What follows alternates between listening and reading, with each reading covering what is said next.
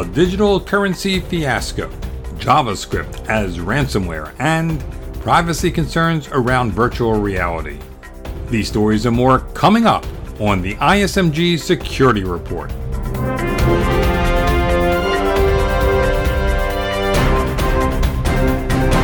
Hello, I'm Eric Chabrow. We begin today's report with word of an experimental investment fund based on the digital currency Ethereum that has been hacked, with about $55 million worth of currency stolen. Or was it hacked? According to the Wall Street Journal, the founders of the Decentralized Autonomous Organization, or DAO, have shuttered the $150 million fund in wake of the June 17th incident and plan for its unwinding but a posting on Pastebin, purportedly from the attacker, who identifies himself as a DAO stakeholder, contends what he did was legal. He says he's making use of an explicitly coded feature of DAO. That feature, which is seen as a loophole, allows stakeholders to create an identical fund and move money in it. But the Ethereum code also imposes a waiting period that means the new fund can't move any money for 27 days. According to the journal, DAO's founders plan to fork the code and effectively void the hacker's transaction. Stay tuned. As my colleague and Data Breach Today editor Matt Schwartz writes, after channeling horror films and holding smart TVs to ransom, the ransomware innovation du jour involves attackers crypto-locking files using nothing more than JavaScript.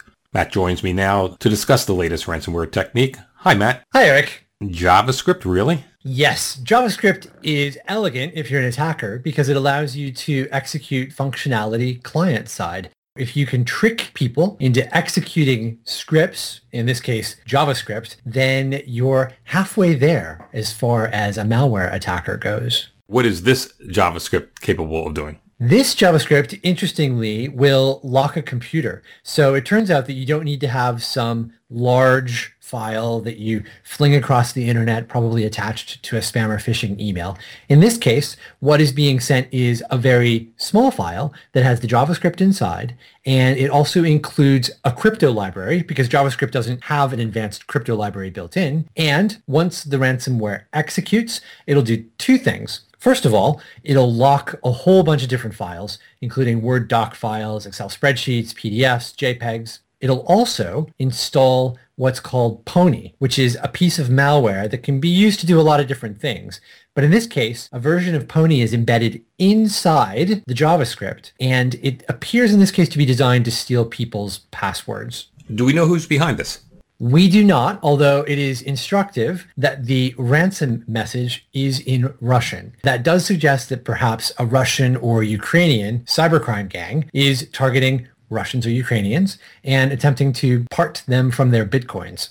Does this mean that people in the West shouldn't be concerned about it? As security firm Trend Micro notes, it's not difficult to localize various threats. So someone could easily take the JavaScript code that's been created here and put in a different ransom message. And at that point, they could deploy it anywhere in the world. How can organizations defend against this type of uh, JavaScript ransomware?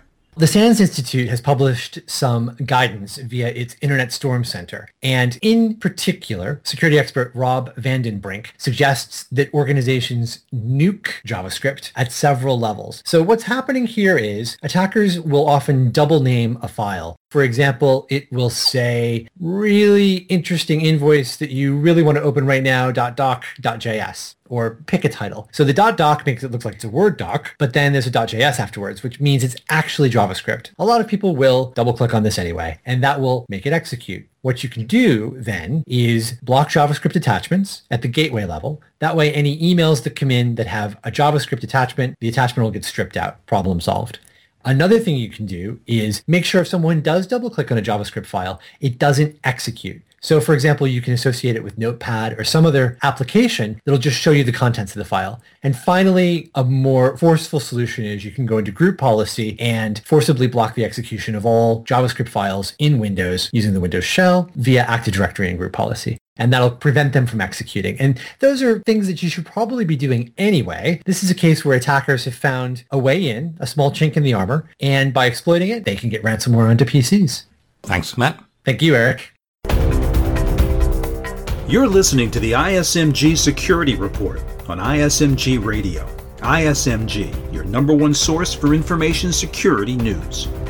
Virtual reality technologies are finding more use in businesses, especially for training and educational programs. But with the growing use of virtual reality comes questions of privacy and security that frankly many enterprises ignore. To discuss the privacy and security concerns surrounding virtual reality in the enterprise, I'm joined by Healthcare Info Security Executive Editor Marianne Kolbasuk McGee. Hey Marianne. Hi Eric. What are some of the potential privacy and security concerns regarding virtual reality? These new technologies are showing up in the consumer world for entertainment purposes, but in the corporate world, including healthcare, they're starting to be used for training purposes. And one of the issues is to have organizations understand what kind of data is being collected on people who might be using these devices and technologies for training, what kind of information is being collected about the individuals and the organization.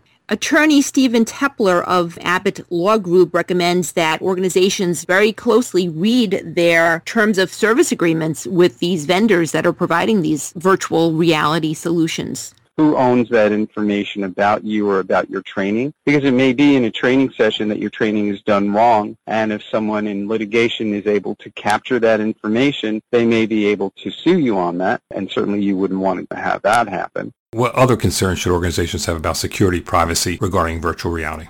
Some of the vendors of these virtual reality products are dependent on cloud providers, third-party services providers to host or to collect or store some of this technology. And organizations should also be aware of these privacy and security practices of these third-party vendors. I will bet you that you will be surprised that probably these cloud providers are probably in East Asia somewhere or somewhere where um, your relative security profiles are not strictly enforced or not there at all. Bottom line is that these virtual reality technologies are new and they're emerging and they're growing in terms of their use in the corporate environments and organizations really need to keep their eye on the privacy and security practices that these vendors and their third parties use. Thanks, Marianne. Thanks, Eric. The FBI is warning American businesses of a new type of business email compromise scam that takes aim at personally identifiable information rather than simply tricking accounting staff into scheduling fraudulent wire transfers. For more on this story, here's ISMG's managing editor for security and technology, Jeremy Kirk.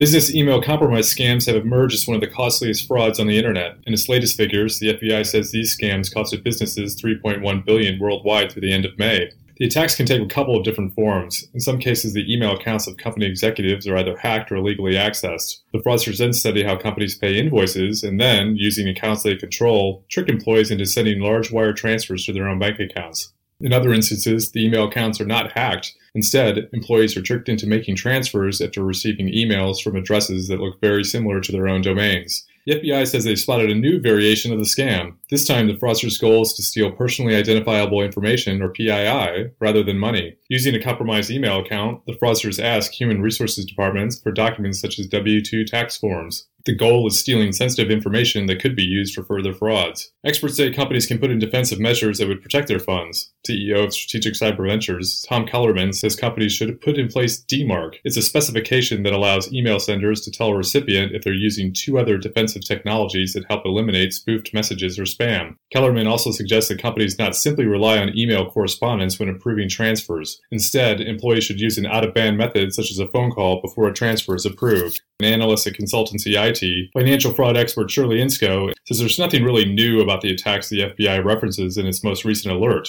but access to PII by cybercriminals can increase the risk of identity theft. Inscoe says that money is always the ultimate goal, whether it is to fund terrorism or just the product of greed. I'm Jeremy Kirk with Information Security Media Group.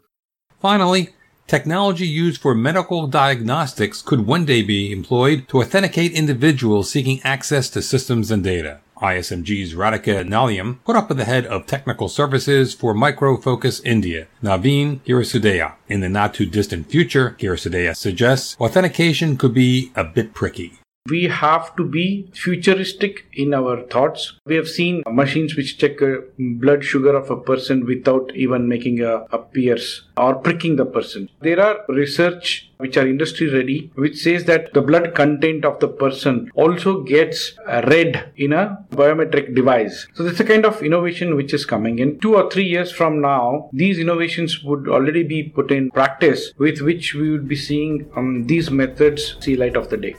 So instead of recruiting a cybersecurity analyst, perhaps your next hire should be a phlebotomist. That's the ISMG Security Report. Our theme is by Ithaca Audio. I'm Eric Chabrow. Catch you next time.